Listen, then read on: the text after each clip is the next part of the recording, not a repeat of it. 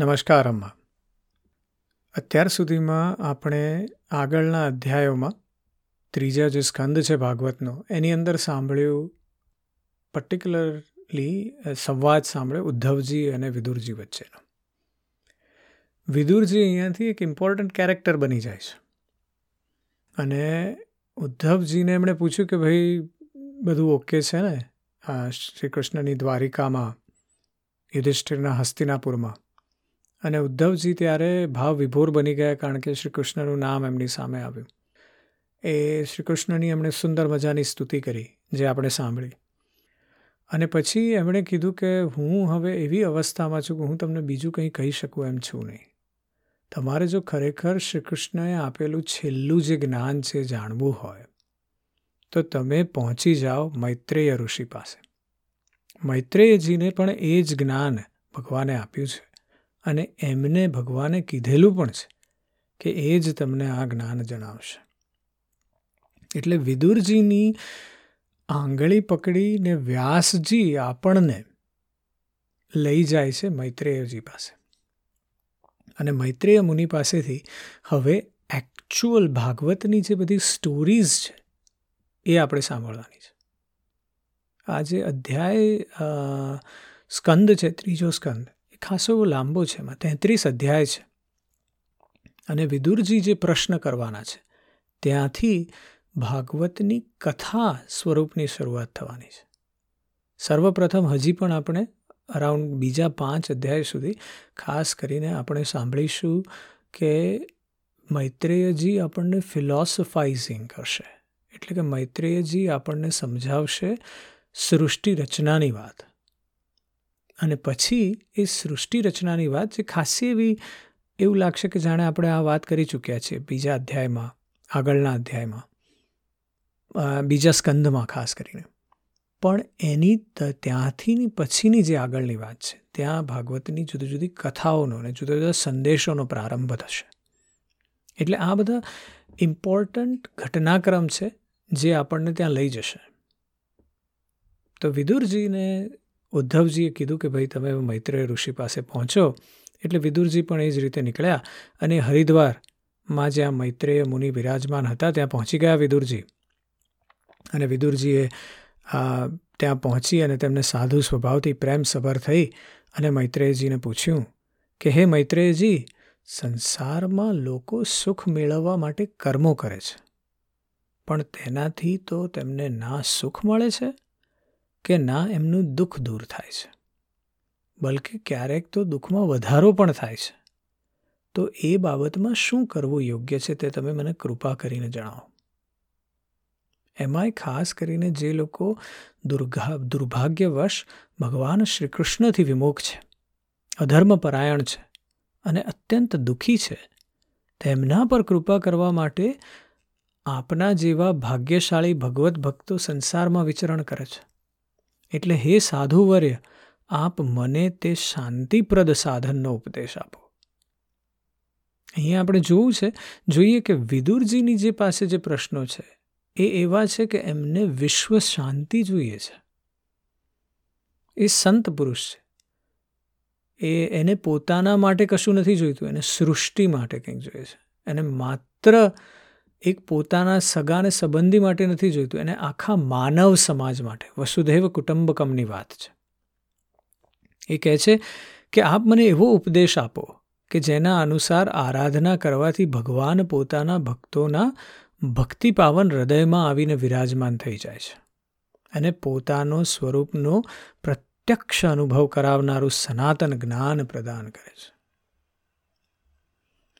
એ કહે છે કે ત્રિલોક નિયંતા અને પરમ સ્વતંત્ર શ્રીહરિ અવતાર લઈને જે જે લીલાઓ કરે છે, જે રીતે અકર્તા હોવા છતાં પણ તેમણે કલ્પના આરંભમાં આ સૃષ્ટિની રચના કરી અને જે રીતે એને સ્થાપિત કરીને તેઓ જગતના જીવોની આજીવિકાનું નિધાન કરે છે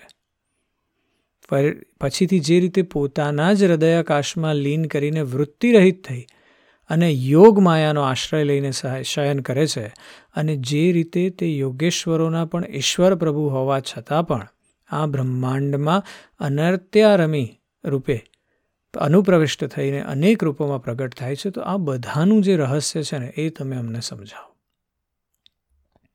વિદુરજી કહે છે કે બ્રાહ્મણો, ગાયો, દેવતાઓના કલ્યાણ માટે પ્રભુ અનેક અવતારો ધારણ કરીને લીલાપૂર્વક જ વિભિન્ન પ્રકારના દિવ્ય કર્મો કરે છે. તે પણ સંભળાવો. અને આજે યશસ્વીઓના મુકુટમણી શ્રી હરિના લીલા અમૃતનું પાન કરતાં અમારું મન તૃપ્ત થતું જ નથી. એટલે મને તમે ભક્તિ યોગમાં સાધી લો.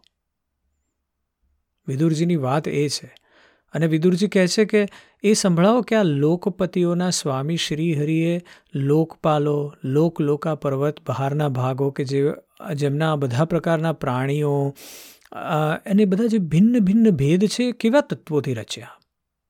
અને આ સ્વયંભૂ નારાયણે પોતાની પ્રજાઓનો સ્વભાવ, કર્મ, રૂપ અને નામોના ભેદની રચના કેવી રીતે કરી?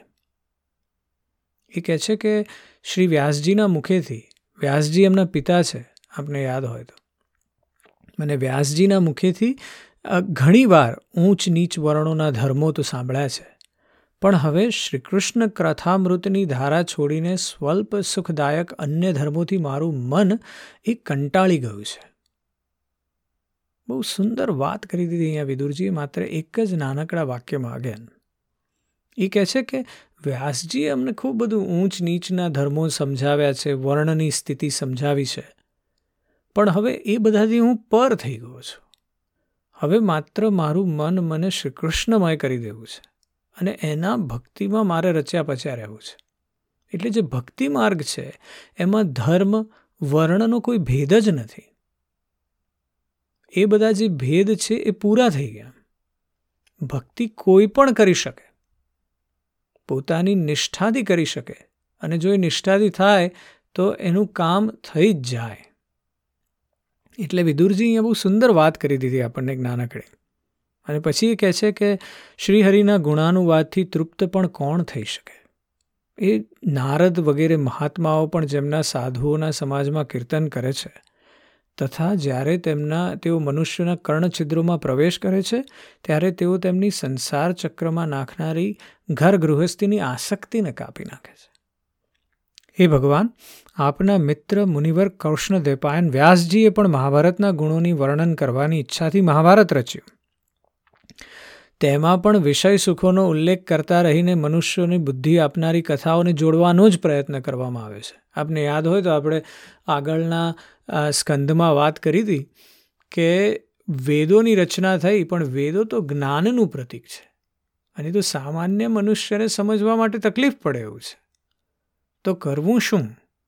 એટલે વ્યાસજીએ સરળતાથી સમજાઈ શકે માણસ વર્ગને. એ માટે એમણે મહાભારતની રચના કરી.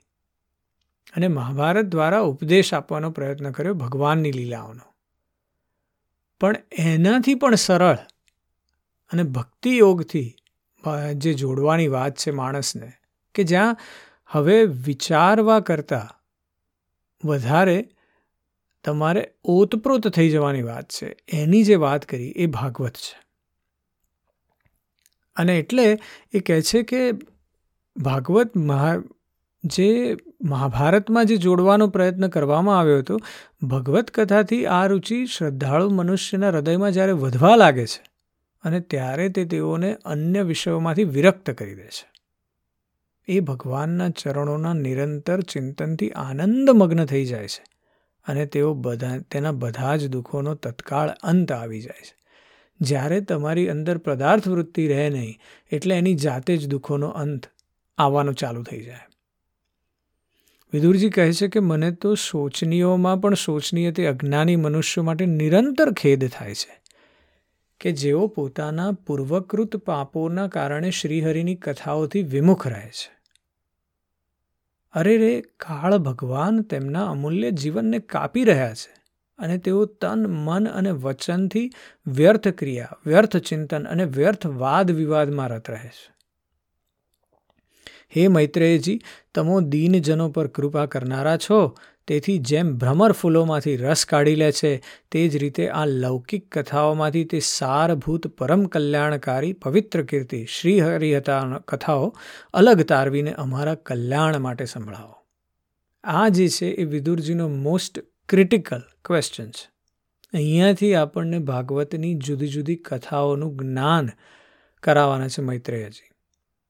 પણ એ કરાવવા માટે આ પૂર્વ ઘટનાને જોડવામાં આવી છે. અને વિદુરજી આવો પ્રશ્ન કર્યો છે. એ કહે છે કે તે સર્વેશ્વર જે શ્રીહરિ છે અને સંસારની ઉત્પત્તિ, સ્થિતિ અને સંહાર કરવા માટે પોતાની માયા શક્તિને અપનાવીને રામ, કૃષ્ણ વગેરે અવતારો દ્વારા જે અનેક અલૌકિક ક્રિયાઓ લીલાઓ કરી છે. એ બધી અમને સંભળાવો. અને એટલે આ સાંભળી અને મૈત્રેયજી ખૂબ ખુશ થયા. અને એમણે વિદુરજીને કીધું કે, હે વિદુરજી, તમે બધા જીવો પર અત્યંત કૃપા કરીને આ ઘણી સારી વાત પૂછી છે.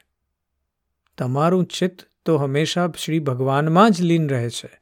તેમ છતાં તમારો આ પ્રશ્ન આત્મરૂપ, અધોક્ષજ, ભગવાનની અને આપણી કીર્તિને વધારનારો છે. તમે શ્રી વ્યાસજીના ઔરસ પુત્ર છો. તેથી તમારા માટે કોઈ મોટી વાત નથી કે તમે અનન્ય ભાવે સર્વેશ્વર શ્રી હરિના જ આશ્રિત થઈ ગયા છો. તમે પ્રજાને દંડ આપનારા એ ભગવાન યમ જ છો. માંડવ ઋષિનો શાપ હોવાને કારણે તમે શ્રી વ્યાસજીના તેજથી તેમના ભાઈ વિચિત્ર વીર્યની દાસીના ગર્ભમાંથી જન્મ લીધો. આ વિદુરજીના જન્મની વાત છે. તમે હંમેશા શ્રી ભગવાનના અને તેમના ભક્તોના અત્યંત પ્રિય છો. તેથી ભગવાન નિજધામે પધારતી વેળાએ તમને જ્ઞાનનો ઉપદેશ કરવાની મને આજ્ઞા આપી ગયા છે. જે ઉદ્ધવજીએ કીધું એનું પુષ્ટિ પાછી અહીંયા મૈત્રેયજીએ કરી કે ભાઈ ભગવાને તમને જે આપવાનું હતું એ કીધેલું જ છે મને. તમે આવશો જ, મને ખબર છે. અને તમે આવશો ને તમને શું કહેવાનું છે એ તમે શું પૂછશો એ મને ખબર છે. અને મારે શું આપવાનું છે એ ખબર છે. બસ હવે આખી ચોખટ બેસી ગઈ છે. વિદુરજી એમની જગ્યાએ પહોંચી ગયા છે. એમણે એમનો પ્રશ્ન કરી લીધો છે. મૈત્રેયજી એમની જગ્યાએ તૈયાર છે. એનો જવાબ આપવા માટે તૈયાર છે ને એ આપણે હવે કથાનું અમૃત સાંભળવાનું છે. એટલે મૈત્રેયજી કહે છે કે એથી હવે હું જગતની ઉત્પત્તિ, સ્થિતિ અને લય માટે યોગ માયાએ વિસ્તારેલી ભગવાનની વિવિધ લીલાઓનું ક્રમશઃ વર્ણન કરું છું. આ જે નેક્સ્ટ પાંચ કે છ અધ્યાય છે, ત્યાં આપણે ફરીવાર જે સૃષ્ટિનું સર્જન, વિરાટ પુરુષનું, આ સર્જન, બ્રહ્માજીનું સર્જન, સૃષ્ટિનું સર્જન ઓવરઓલ એ બધાની વાતો થોડી ફરીવાર સાંભળવાની છે, થોડી જુદી દ્રષ્ટિથી સાંભળવાની છે. એમ કરીને વ્યાસજી આપણને ફરીવાર યાદ કરાવે છે, ક્યાંથી આપણા હિન્દુ ફિલોસોફીમાં સૃષ્ટિનો જન્મ થયો અને આપણે કેવી રીતે એની સાથે અટેચ છીએ. એટલે સૃષ્ટિના ઇવોલ્યુશનની વાત છે, બ્રહ્માંડના ઇવોલ્યુશનની વાત કરવાની છે. અને પછી મનુષ્યના ઇવોલ્યુશનની વાત થશે, જુદી જુદી કથાઓમાં. એટલે મૈત્રેયજી કહે છે કે સર્વવ્યાપી પરમાત્મા કે જે પ્રાણી માત્રના આત્મા છે. આ સૃષ્ટિના નિર્માણ પૂર્વે એકમાત્ર ખાલી તે જ હતા. જેમ પેલી બિગ બેંગ થિયરીમાં એકમાત્ર એ બિંદુ જ હતું બસ. એનાથી બહાર કશું નહોતું. તે બિંદુની વાત છે. અને પછી એ બિંદુ એ જે ભગવાન છે એણે સંકલ્પ કર્યો કે હું જ અનેક થઈ જાઉં. ત્યારે એમની ઈચ્છાનું અનુસરણ કર્યા પછી તેમનું સ્વરૂપ અનેક રૂપોમાં થઈ ગયું. અને તેમની બુદ્ધિ પણ તેને અનુરૂપ વિવિધ પ્રકારની થઈ ગઈ. અહીંયા જાણે બિગ બેંગ થિયરી નહીં, પણ પેલા મલ્ટીવર્સ એવો એક ફિઝિક્સમાં એકો એક શબ્દ છે મલ્ટીવર્સ એટલે કે આપણું એકલું જ આ બ્રહ્માંડ નથી. આમાં તો કેટલાય બ્રહ્માંડ છે. આપણે તો માત્ર, આપણે તો બિંદુનું બિંદુ પણ નથી. વિચારો કે આપણે એક મનુષ્ય જે પૃથ્વી ઉપર છે પૃથ્વી એક સૂર્યનો સૂર્યની આસપાસ ફરી રહી છે. એ સૂર્ય પણ આપણી મિલ્કી વેમાં એક નાનકડો, એક, માત્ર એક નાનકડો સ્ટાર છે ખૂણામાં પડેલો. આપણે કંઈ સેન્ટર નથી. અને એ મિલ્કી વે પણ સેન્ટર નથી. એ મિલ્કી વે બહુ નાનકડી છે. એવી તો હજારો કરોડો ગેલેક્સીઓ છે ખરવો ગેલેક્સીઓ છે. એ બધું થઈ અને એક બ્રહ્માંડની રચના થાય છે. પણ અહીંયા તો એવી વાત છે કે એવું એક જ બ્રહ્માંડ નથી, એવા તો અનેક બ્રહ્માંડ છે, મલ્ટીવર્સ. અને જે અનેક બ્રહ્માંડની વાત છે, જાણે કરી કે ભગવાનને થયું કે બસ હું અનેક રૂપ થઈ જાઉં, અનેક થઈ જાઉં, એટલે એમણે અનેક થઈ ગયા. તે જ પરમાત્માએ દ્રષ્ટા રૂપે અનેક રૂપોમાં જે થયા હતા, તે ચારે બાજુથી પ્રકાશિત થઈ રહ્યા હતા. એ જે પ્રકાશની વાત છે બિગ બેંગ થયો ત્યારે શું થયું કે એકદમ પ્રકાશ થયો. અને એ જે પ્રકાશિત થયા પણ તે સમયે દ્રશ્ય ન હતું. તેથી તેમણે પોતાને શૂન્ય જેવા જ માન્યા. તેમની શક્તિઓ પોતાનામાં સુપ્ત હતી, પણ જ્ઞાન સુપ્ત ન હતું. અર્થાત જ્ઞાન જાગૃત થઈ ગયું હતું.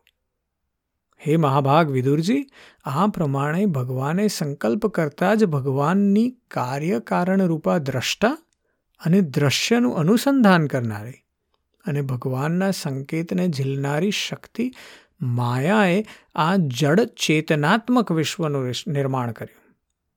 જડ અચેતનાત્મક એટલે કે આ પહેલી સૃષ્ટિની શરૂઆત છે, જ્યાં ભગવાને અનેક રૂપો લેવાનું ધારણ કર્યું અને પછી જે જે જગત બન્યું છે એ જડ ચેતનાત્મક રૂપ છે.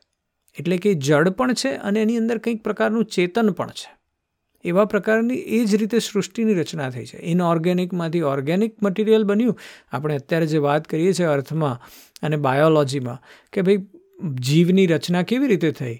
તો કે પહેલાં ઇનઓર્ગેનિક મેટર હતું, એમાંથી પછી કોઈ પ્રકારનું ઓર્ગેનિક મેટર બન્યું. એ ઓર્ગેનિક મેટર હજી એ કેમિકલ જ છે. પણ એ કેમિકલમાં કંઈક પાછું બીજું થયું અને એમાંથી કેમિકલને થોડીક ચેતના આવી. અને ચેતનામાંથી પહેલાં સજીવનો, પેલો અમીબા ટાઈપના સજીવનો જન્મ થયો. એટલે આ જે આખી વાત છે, અહીંયા એક નાનકડા વાક્યમાં થઈ જાય છે. અને પછી એ કહે છે કે વિદુરજી, એ જે ચેતનાત્મક વિશ્વનું નિર્માણ કર્યું એમણે ઇન્દ્રિયાતીત ચિન્મય પરમાત્માએ કાલ અનુકૂળ થવાને કારણે ત્રિગુણમયી માયામાં પોતાના અંશરૂપ પુરુષ રૂપે પ્રવેશ કરી અને ચિત્ત શક્તિરૂપ બીજને સ્થાપિત કર્યું. હવે એમાંથી ચિત્ત શક્તિરૂપ એટલે કે કંઈક વિચાર સરણી બની રહી છે. અને ત્યારે કાળની પ્રેરણાથી તે અવ્યક્ત માયામાંથી મહતત્વ પ્રકટ થયું. હવે આ જે મહતત્વ છે અજ્ઞાનનું નાશક છે અને વિજ્ઞાનનું સ્વરૂપ છે. અને તથા પોતાના સૂક્ષ્મ રૂપે રહેલા પ્રપંચની અભિવ્યક્તિ કરનારું છે. એટલે એ જે ચિદ અંશ, ત્રણેય ગુણ તથા કાળ સ્વરૂપ મહતત્વને ભગવાને જોયું ત્યારે ભગવાનની સૃષ્ટિ કરવાની ઈચ્છાથી તેણે પોતે પોતાનું રૂપાંતર કર્યું. એટલે આજે આજે તત્વ બન્યું હતું મહતત્વ, એણે જોયું કે ભગવાનને આવું કંઈક કરવું છે. એટલે એ મહતત્વએ પોતે પોતાનું રૂપાંતર કર્યું. અને એ જે મહતત્વમાં જે વિકૃતિ થઈ, એનાથી અહંકારની ઉત્પત્તિ થઈ. જે કાર્ય, એટલે કે અધિભૂત, કારણ, એટલે કે અધ્યાસ, અને કર્તા, એટલે કે અધિદૈવ, રૂપ ન હોવાથી એ ભૂતો, ઇન્દ્રિયો અને મનનું કારણ છે.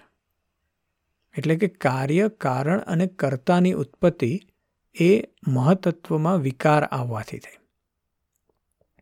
અને એ અહંકારમાંથી વૈકારિક, એટલે કે સાત્વિક, તેજસ, એટલે કે રાજસ પ્રકારનો અને તમસ એવા ભેદના ત્રણ પ્રકારો ઉત્પન્ન થયા. અને તેથી અહમ તત્વમાં પાછો વિકાર થતા વૈકારિક અહંકારથી મન તથા જેમના વડે વિષય જ્ઞાન થાય છે, તે ઇન્દ્રિયોના અધિષ્ઠાતા દેવતાઓ ઉત્પન્ન થયા. એટલે આ તરફથી અહંકારના લીધે પેલા સત્વ, રજસ અને તમસ ગુણોનું ઉત્પન્ન, ઉત્પત્તિ થઈ અને અહમ તત્વમાં વિકાર થતા દેવતાઓની ઉત્પત્તિ થઈ. પાછો જે પેલો તેજસ અહંકાર છે, એનાથી જ્ઞાનેન્દ્રિયો અને કર્મેન્દ્રિયો થઈ. અને તમસ પ્રકારનો જે અંધકાર છે, એનાથી સૂક્ષ્મ ભૂતોનું કારણ શબ્દ તન્માત્ર, એટલે કે શબ્દનું ઉત્પન્ન થયું.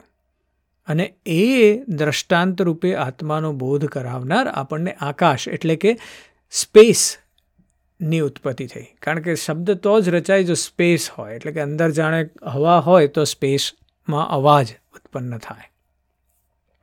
અને ભગવાનની દ્રષ્ટિ જ્યારે આકાશ પર પડી ત્યારે તેમાંથી વળી કાળ, માયા અને ચિત્ત શક્તિના યોગથી સ્પર્શ તન્માત્ર થયો.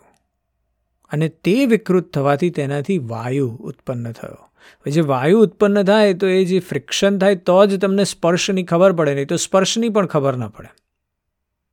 એટલે એ વાયુ ઉત્પન્ન થયો ને પેલા અત્યંત બળવાન વાયુએ આકાશ સહિત વિકૃત થઈને રૂપ તન્માત્રની રચના કરી. એટલે કે જે વાયુ અને આકાશ, પેલા શબ્દ અને વાયુ વચ્ચે જ્યારે ઇન્ટરેક્શન થયું, તો એ ઇન્ટરેક્શનના કારણે આપણા રૂપની રચના થઈ.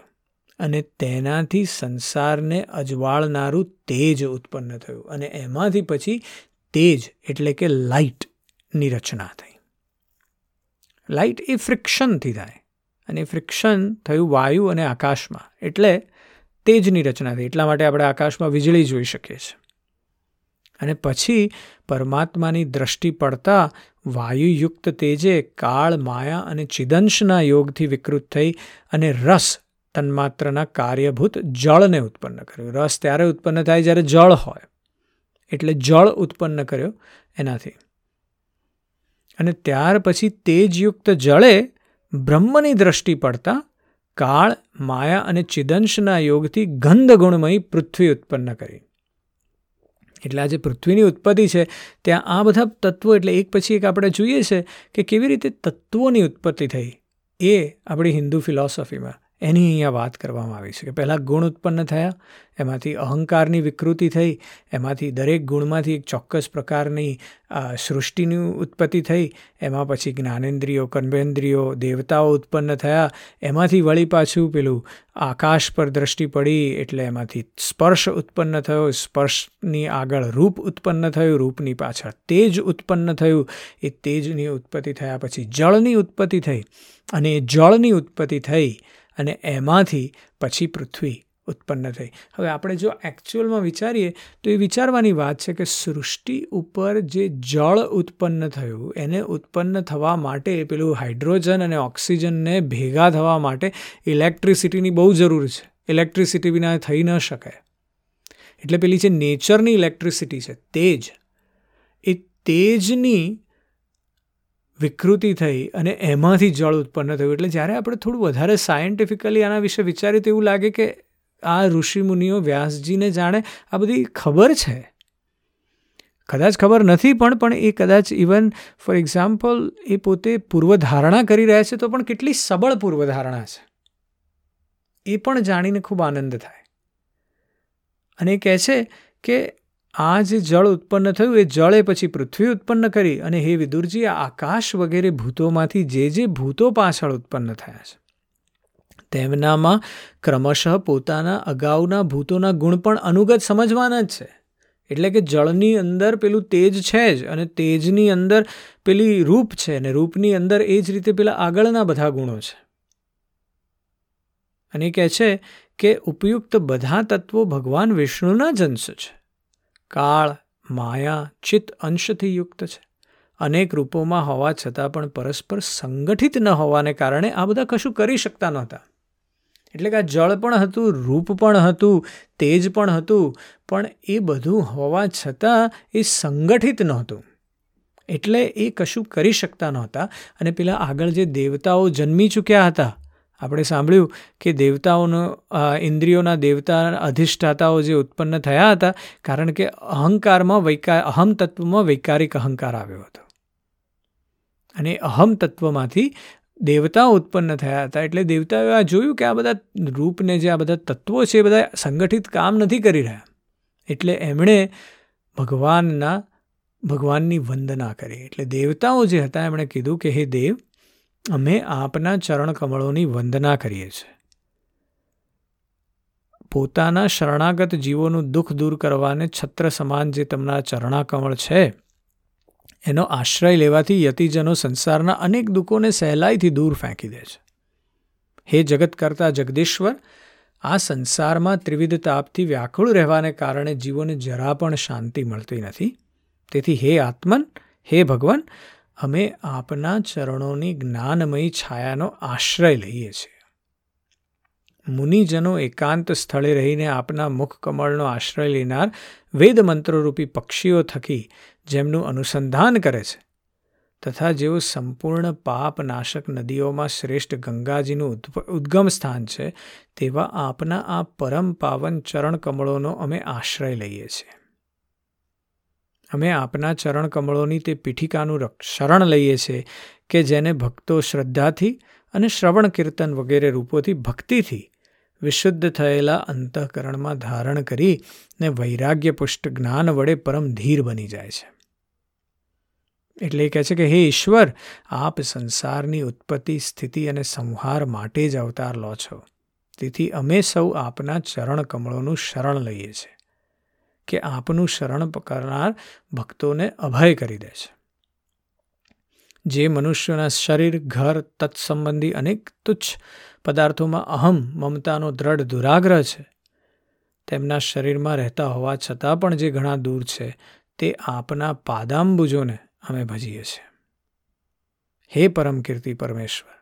ઇન્દ્રિયોના વિશે આમ વિમુખ રહેવાને કારણે જેઓનું મન હંમેશા બહાર જ ભટક્યા કરે છે. તેવા પામર લોકો આપના વિલાસપૂર્ણ પાદ વિન્યાસની શોભા વિશેષજ્ઞ ભક્તોનું દર્શન પણ કરવા પામતા નથી. તેથી જ તેઓ આપના ચરણોથી દૂર રહે છે. એટલે હે દેવ આપના કથામૃતનું પાન કરવાથી ઉભરાયેલી ભક્તિને કારણે જેમનું અંતઃકરણ નિર્ણય થઈ ગયું હોય, તે મનુષ્યો વૈરાગ્ય જ જેનો સાર છે તેવું આત્મજ્ઞાન પામી લઈ અનાયાસ જ આપના વૈકુંઠ ધામમાં પ્રયાણ કરે છે. એ આપની ભક્તિનો મહિમા છે.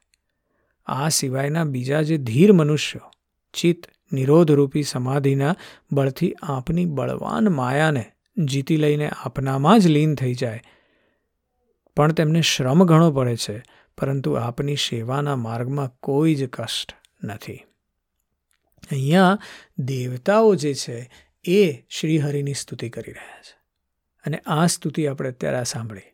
એ કહે છે કે, દેવતાઓ કહે છે કે, હે આદિદેવ, આપે આપના ત્રણેય ગુણો વડે સૃષ્ટિની રચના કરવાની ઈચ્છાથી અમારું સર્જન કર્યું છે.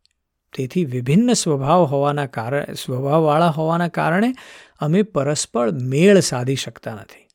અને તેથી આપની ક્રીડાના સાધનરૂપી બ્રહ્માંડની રચના કરી તેનું આપને સમર્પણ કરવામાં અસમર્થ બની રહ્યા છીએ. તેથી હે અજન્મા ભગવાન જેનાથી અમે બ્રહ્માંડ રચીને સર્વ પ્રકારના ભોગો આપણ, આપને સમયસર સમર્પિત કરી શકીએ અને જ્યાં રહીને અમે પણ પોતાની યોગ્યતા પ્રમાણે અન્ન ગ્રહણ કરી શકીએ. તથા આ બધા જીવો પણ સર્વ પ્રકારના વિઘ્નો અડચણોથી દૂર થઈ અને અમે આપને બંનેને ભોગ સમર્પિત કરતા રહીએ, પોતપોતાનું અન્ન ખાઈ શકે એવો કંઈક ઉપાય કરો. નિર્વિકાર પુરાણ પુરુષ આપ જ અન્ય કાર્ય કાર્ય સમૂહ સમેત અમ દેવતાઓ માટે આદિ કારણ છો.